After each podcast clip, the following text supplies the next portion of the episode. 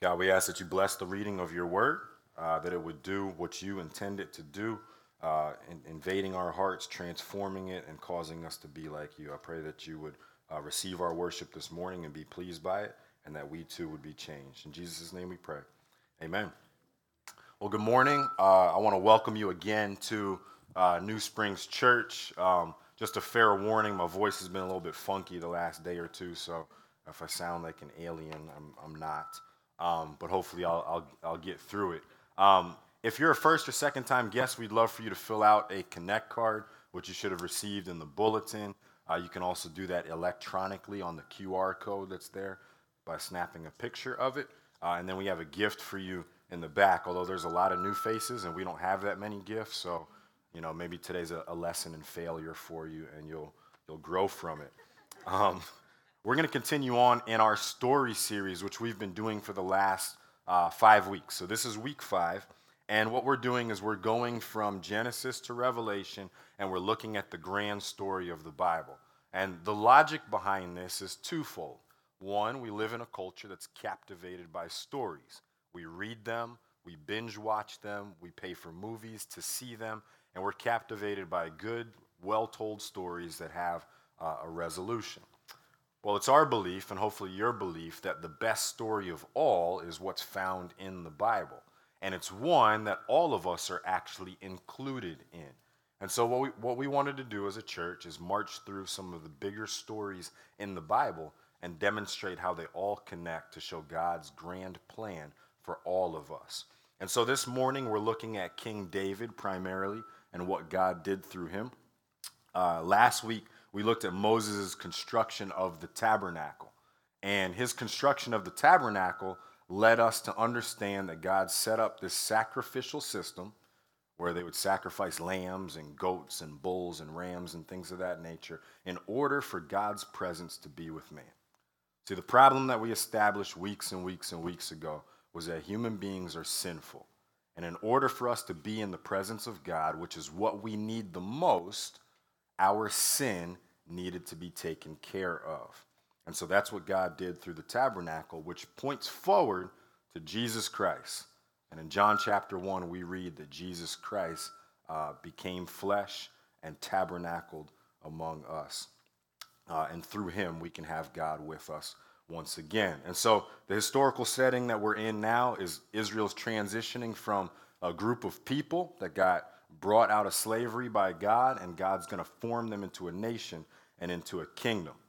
After Moses, God raises up a man by the name of Joshua. So if you were with us uh, reading, our, our uh, reading our, our two minute drills throughout the week, you would have read Joshua on Wednesday or Thursday of this week.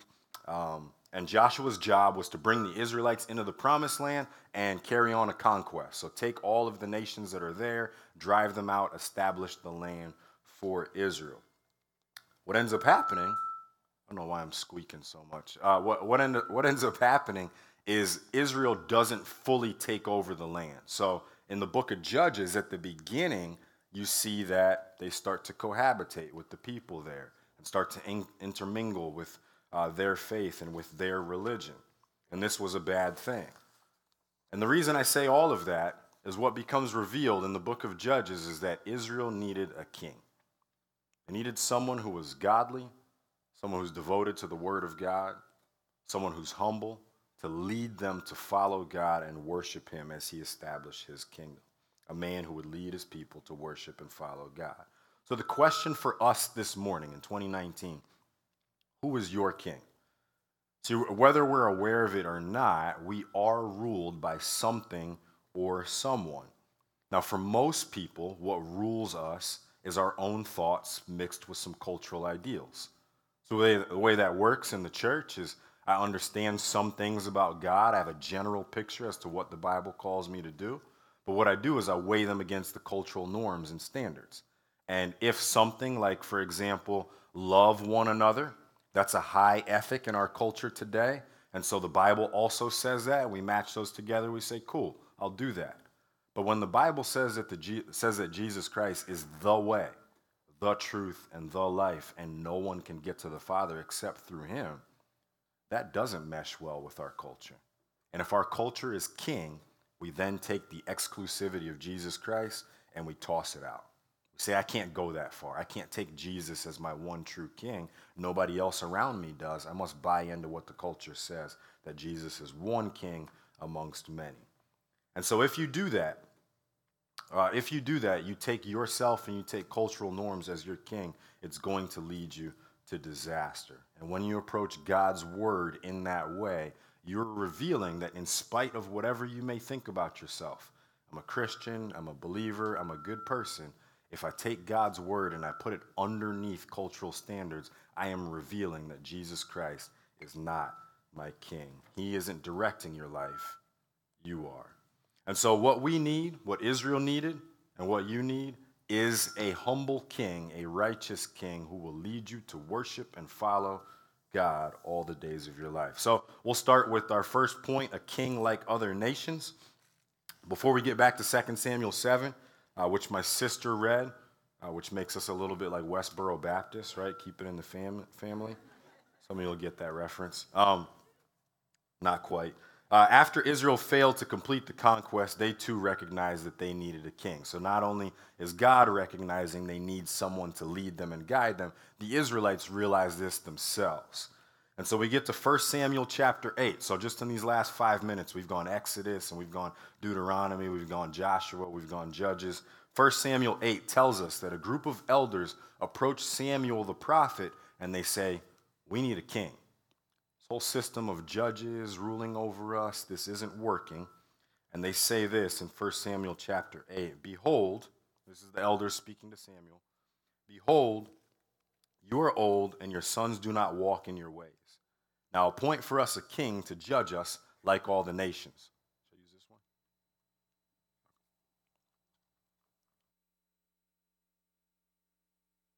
one? Sorry about that. I'm going to use this one. Cool.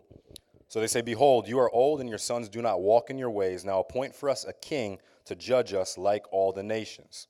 Now, if you've read that passage before, you've probably concluded that Israel was wrong in asking for a king. But the fact of the matter is, it's not that they were asking for a king that's wrong, it's the type of king that they asked for. They wanted a king like all the nations. See, the system of judges wasn't working, and they were spiraling into more wickedness. So they did need someone to lead them and guide them and bring them into uh, bring them into a relationship with King Jesus. But what they wanted was a king like the nations, and that's where they went wrong. If you would turn with me to Deuteronomy chapter 17, what you get here is these words from Moses uh, that he receives from God before they enter the promised land. And God, of course, in his wisdom, knows exactly what's going to happen. And this is what he tells them again before they enter the promised land in regards to having a king.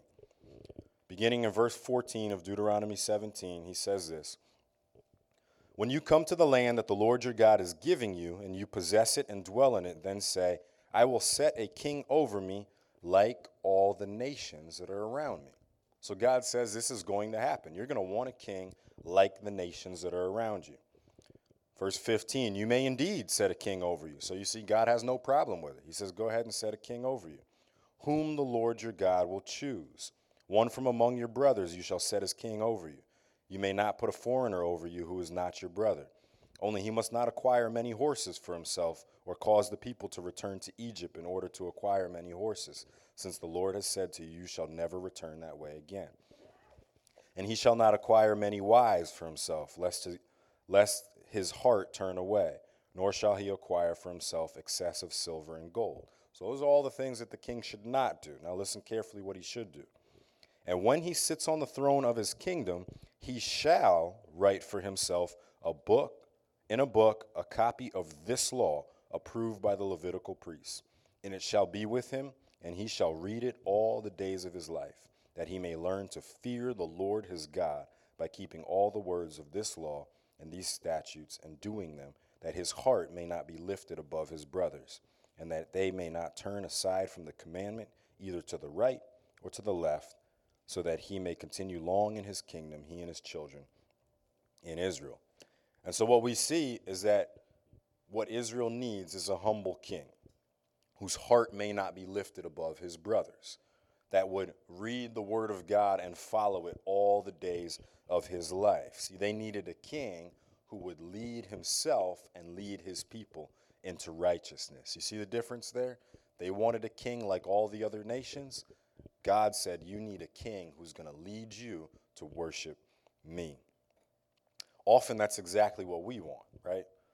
See, I think the, the big resistance to Christianity is not an assessment of the facts and then coming to a rational conclusion these things must be false because of these other things that I've studied. But more often, it's the fact that worshiping God, attending church on a Sunday, devoting my life to a king like Jesus Christ, it's peculiar. People are going to think it's strange. And one of the biggest fears we have as human beings is standing out in any way, shape, or form. We don't want to stand out, we want to fit in.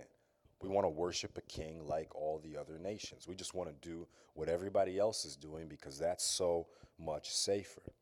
And that's what the Israelites wanted. See, around them, they had other nations where they can pull examples from. Here's Israel being ruled by judges that God raises up, but meanwhile, their next door neighbors, Egypt, has uh, a Pharaoh. And the Pharaoh was believed to be the central factor of the cosmic order. And from the Pharaoh, from the Pharaoh emanated all things. Or next to Israel, you had Mesopotamia. They believed their king actually had divine powers given to him by God that gave him the ability to rule. The Canaanites believed that their king was divine and also immortal. And so you see what these nations surrounding Israel believed about their king. He's strong, he's powerful, he's divine, he's got God within him. He maybe even be God himself. And Israel wanted a king like that. And so, what they do in 1 Samuel 9 is they go and they pick someone who they believe fits that description. You know the story. They select a man named Saul. And Saul's described as a foot taller than everybody else and much more handsome than everybody in, in, uh, in Israel at the time. And so they pick him and they say, This man looks like he's got the power and the authority to lead our kingdom into strength and might and dominance. But we, want, we learn quickly that Saul is not the king that God had chosen. See, this was a king like all the nations. This was not the humble king who would not acquire many horses, who would not acquire many wives, who would not have excessive silver and gold, like we read in Deuteronomy 17. He was a man devoted to himself, devoted to power, devoted to strength, and he didn't follow God's instructions or lead Israel to do that. So God rejected him. And you know how the story goes he raises up this little shepherd boy. We read in, uh, I believe it's 1 Samuel 16, where uh, Jesse lines up all of his sons, right? Samuel shows up and he says, I'm here to anoint a king. Jesse lines up all of his sons except for one. I mean, how does David feel, right? He gets left out. He's got all his sons, all his brothers are lined up. He's in the back cleaning sheep poop. And his dad says, I can't, like, you're obviously not a king. But that's who God wanted. And the words, literally in the passage, uh, where that God looks, God doesn't see as man sees, uh, God looks on at the heart. And so God lifts up David and gives us a glimpse of what an ideal king would be. So, what Israel needed and what you need is a king like David. Just this past week, um, I read a Facebook post uh, from, a fr- uh, from a friend that I know who had gone off to uh, a college, a Bible college, to study to become a pastor. Um, through that time in studying to become a pastor, he since left the faith. So if you know Bible college or you know seminary, it's a rigorous study. You're looking deeply into the text and the original languages. You're studying opposing theories. And he started to read books and came to the conclusion that he believed that God, uh, he wasn't sure whether God existed. Uh, he came to the conclusion that the Bible was to be read as literature and not as literal. Those are his exact words. He concluded that what's most important is that we, we lead healthy lives and love one another and not take the Bible as our guide and, and the authoritative scripture the Word of God. And I'd like to suggest to you that that kind of a conclusion, the Bible's literary and not literal, that our greatest purpose is to love one another and to lead healthy lives, that this is a modern example of allowing culture to be your king rather than allowing Jesus Christ to be your king. See, love without the perceived restrictions of religion seems like freedom to everybody, but it's not. See, what the Bible presents to us is worshiping Jesus is actually freedom from slavery and brings you into a life where you're free to worship Him rather than the shackles of your own sinful nature. See, trying to come up with a strategy to live life well and be healthy and love other people and read the Bible as literary, you're setting up for yourself a king like the other nations. It's important to note that this is a very modern Western idea. This is an idea that's been around for centuries. The idea that you can live a healthy life without the aid of the gods or a god, that's, that's brand new. That, that's not an idea that's been around for a long time. It's a very modern Western idea that you can separate love from the divine. As a matter of fact, I would say that love, the virtue of love, is actually something that definitely comes from the God of the Bible. See, we worship a God who exists in Father, Son, Holy Spirit, a perfect Trinity exemplifying this love for all eternity. And so he creates human beings in his image and bestows us with his love. And so, like First John says, we love because God first loved us. Without the God of the Bible, love is just a figment of our imagination. It's not real. You cannot have love without the God of the Bible. And so love is a virtue that's rooted and find and finds its fullness in Jesus Christ. You can't have it without him. And so the humble, loving king from this Bible is who must reign over our lives in order for us to fully understand this. The Old Testament sets up David in this initial example of being the ideal king, as being someone who's going to point us to God. I told you about his humility and how the Lord doesn't see as man sees, but the Lord looks at the heart. See, the Lord wasn't going to select a king like the other nations. He was going to do something that we did not expect. He wanted a man after his own heart, and that's why he chose David. And so David becomes the king, the first king to unify the tribes of Israel. We read right at the beginning of 2 Samuel 7. He comes into Jerusalem, he brings the Ark of the Covenant with him, and for the first time in Israel's history, you have a united kingdom where you have worship and you have rule happening in the same place from the same person. But as we get to 2 Samuel 7, the passage that we read this morning, so that's all backstory to get you to where we want to go this morning. I promise the rest isn't, isn't nearly as long. But rather than uh, what, what David wants, is he looks out and he sees that the Ark of the Covenant is traveling about in a tent. So remember, the Ark of the Covenant is the presence of God, it's a symbolic presence of God. And so David says, I've got this grand palace. I'm living large. I'm eating food like I'm at Texas de Brazil. People just serving me meat whenever I want it, wine whenever I want it, just the best stuff. My house is fancy and nice, and yet God is traveling about in a tent. And so David says to Nathan the prophet, Shouldn't I build God a house? Now think about the delusion here. David is thinking that he's so important so skilled and so wealthy that he can do God a favor. In his mind, man, this poor God traveling about in a tent. Let me see if I can pull together some of my resources and help him out. Build a nice grand temple for God to dwell in. Wouldn't he like that? Wouldn't God look down at me and my benevolence to give up all my money and build him a temple and think, what a wonderful guy. I'm glad I raised him up as king. Hope you hear how ridiculous that is. See, and sometimes we take on that same delusion. We believe we're so gifted. I studied here. I got a degree from this institution. This is my job. This is my position at my job. This is what my peers think of me. Wouldn't God love to have me on his team doing things for him? Please understand, God doesn't need you to do anything, right? God's going to reign supreme whether you exist or not. We saw a few years ago Steve Jobs passed away. Technology's been doing just fine.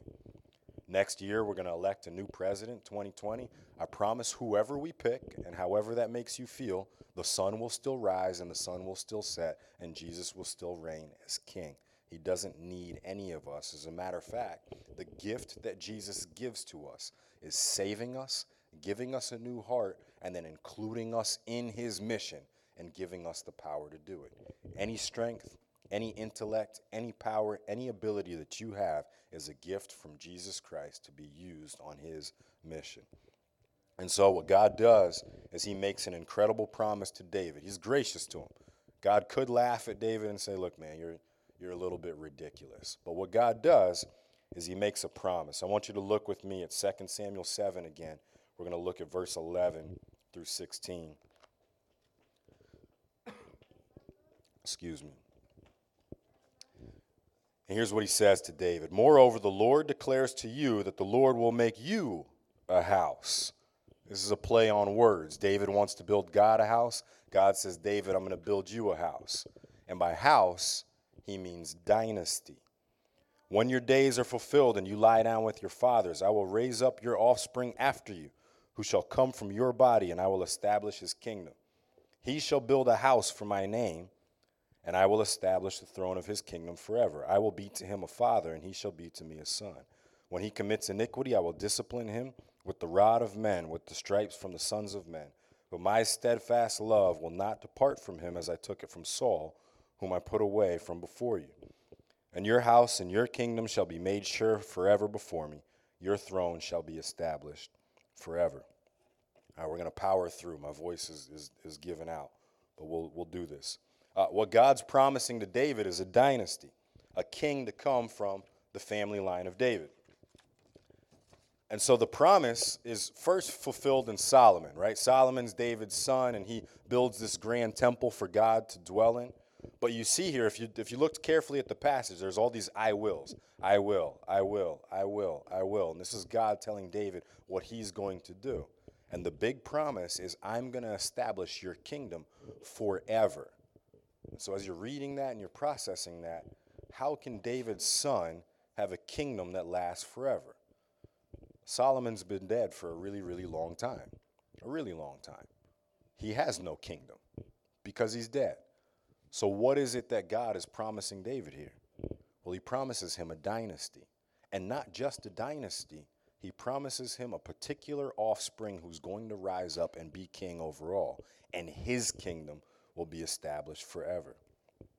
Immediately, when you open up the New Testament, the very first book is Matthew's Gospel, Matthew chapter 1, and it opens with these words The book of the genealogy of Jesus Christ, the son of David. Why does Matthew call Jesus the son of David?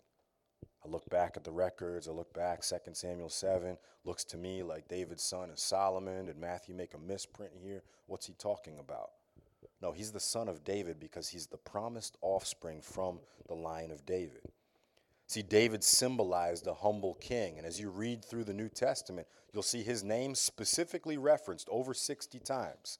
And then you'll see allusions to him countless times. You'll see the Psalms, which he wrote, quoted over and over and over again. We started our call to worship this morning with Psalm 110. It's the most quoted psalm in the entire New Testament because it references David, and it references Christ. See, David symbolized a humble king who brought worship and rule together. And if we had more time, I'd show you the many faults of David, which show that he, he wasn't the one to come. He's just a man, made many mistakes, rape and murder being two of them. Those are big mistakes. But his ultimate role was to point forward to Jesus nonetheless. And David was an ideal king in one sense, but because of his mistakes, he wasn't the perfect one to come and he couldn't rule forever. So, what David establishes as he passes on, it gave Israel a picture. We need someone who loves God, who reads his law, who tries to rule us with that in mind, but we need someone greater than David. David can't fulfill what we ultimately need. And that's exactly who Jesus Christ is presented to be. There's an interesting story in Matthew chapter 20. We don't have time to read all of it, but we will read a part of it. And in Matthew chapter 20, you have Jesus' followers along with him. And Jesus has now been teaching about this coming kingdom for about three years. So it's, it's a central point of his ministry. And James and John, two of Jesus' closest friends and disciples, their mom comes along. You have to love this because this is typical. I, I taught for years. This is how a typical parent teacher conference goes. So the mom comes up to Jesus and she just wants what's best for her kids. Doesn't matter that she's a little bit delusional and doesn't understand what's going on. She just wants what's best for James and for John. And she says, Hey, Jesus, when you enter into your kingdom, how about sitting James and John at the right and left hand side of your throne? What do you think about that? What she's trying to do is give her sons power and status and authority. She's believing that Jesus is getting ready to take over the world. She's missing the point. She doesn't have the slightest clue as to what Jesus' kingdom is about. And so, as we read further in Matthew chapter 20, uh, look at verses 25 through 28. I think it'll be up on the screen. And this is Jesus' response to uh, James and John's mom. For whatever reason, I marked it with tape in my Bible, so it's all stuck together. It's just not smart. Um, beginning in verse 25, it says this But Jesus called them to him, called his disciples to him, and he says, You know the rulers of the Gentiles lord it over them, kings like other nations. This is the kind of rule that uh, James and John's mom is looking for. The rulers of the Gentiles lord it over them and their great ones exercise authority over them. Verse 26 It shall not be so among you, but whoever would be great among you must be your servant, and whoever would be first among you would be your slave. Even as the Son of Man came not to be served, but to serve, and to give his life as a ransom for many.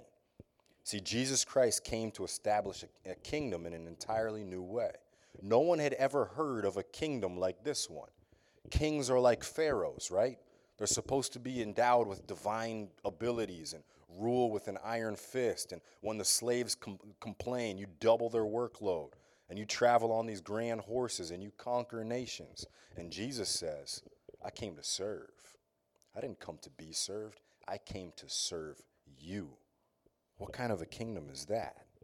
See, this is a radical kingdom characterized by love for one another and service a kingdom where Jesus reigns as king in our hearts, not from a throne in a political center in a capital of a nation, in our hearts. See, if you've been paying attention throughout this series, God's been hinting at this all along. He created Adam and Eve, and He said, I'm going to make you fruitful and multiply, and I want you to exercise dominion over this world. Kings exercise dominion. He wanted Adam and Eve to be His kingly representatives. At Mount Sinai in Exodus chapter 19, God calls Israel a kingdom of priests. Just think about the oxymoron that's in there a kingdom of priests. Priests don't fight, they don't have any power, they don't carry swords, they're not weaponized, they're not soldiers. They pray and light candles. We're a kingdom of priests. What does that mean? This is a group of people saved from slavery and brought into freedom by a king. See, a king who was willing to dwell in their hearts and make them like himself. See, what Jesus' goal was is to take Israel through the waters of the Red Sea and make them loving and sacrificial and servant hearted and committed to the truth that can actually save them. A kingdom of priests. And First Peter takes that idea and he applies it to us. We've talked about that before. He calls the church a kingdom of priests. We don't have swords, we don't have weapons, we don't have power, we don't have authority. Just a quick comment. Sometimes we, uh, sometimes we look at celebrities and we have this desire that, uh, you know, this celebrity or that, like it's been in the news that Kanye West has become a Christian, and I really hope that that's true. But it's, it's kind of a strange desire that we have as believers that we just want somebody powerful and famous to be a Christian because it legitimizes our faith. That's not the kind of faith that we have. We've got a faith from a king who wants us to be humble and loving and servant hearted. We don't need celebrity representatives. We just need Christ, right? We just need Him to rule over our hearts and cause us to be like Him.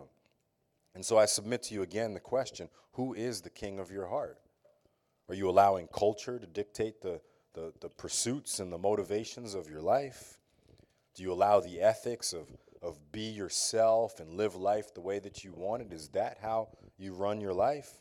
Or can you hear the subtle voice of your Lord in your heart calling you to love God with all of your heart, with all of your soul, with all of your mind, and with all of your strength? Do you hear the subtle voice of your Lord who calls out in Philippians 2 and says to consider others better than yourselves, more important than you are?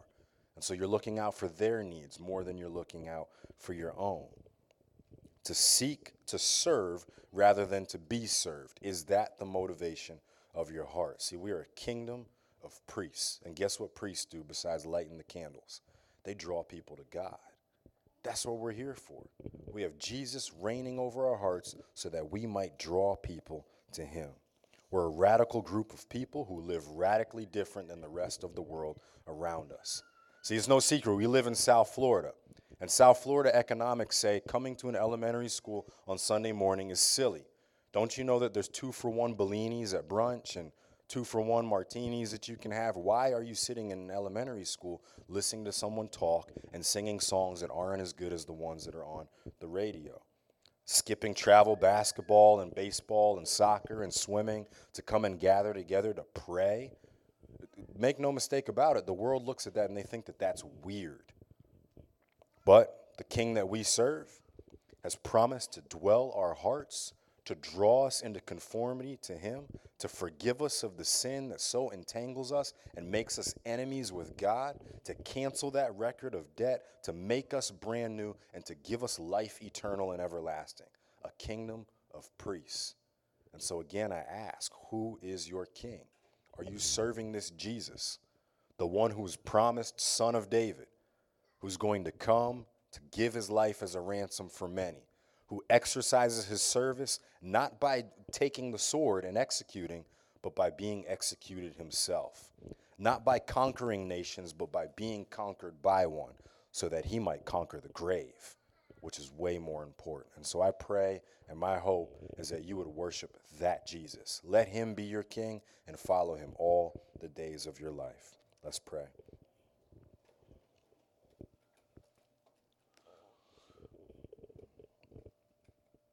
Father, you are a good king.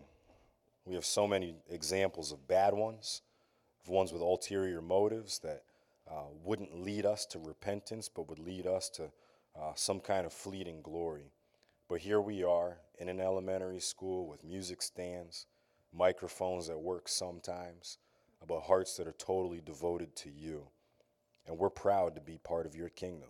We are proud to call you our King, and we ask that you would lead us and you would guide us as our humble, loving, serving King who has done all this for us. We thank you in gratitude, and we ask that you would lead us and guide us. In Jesus' name we pray. Amen.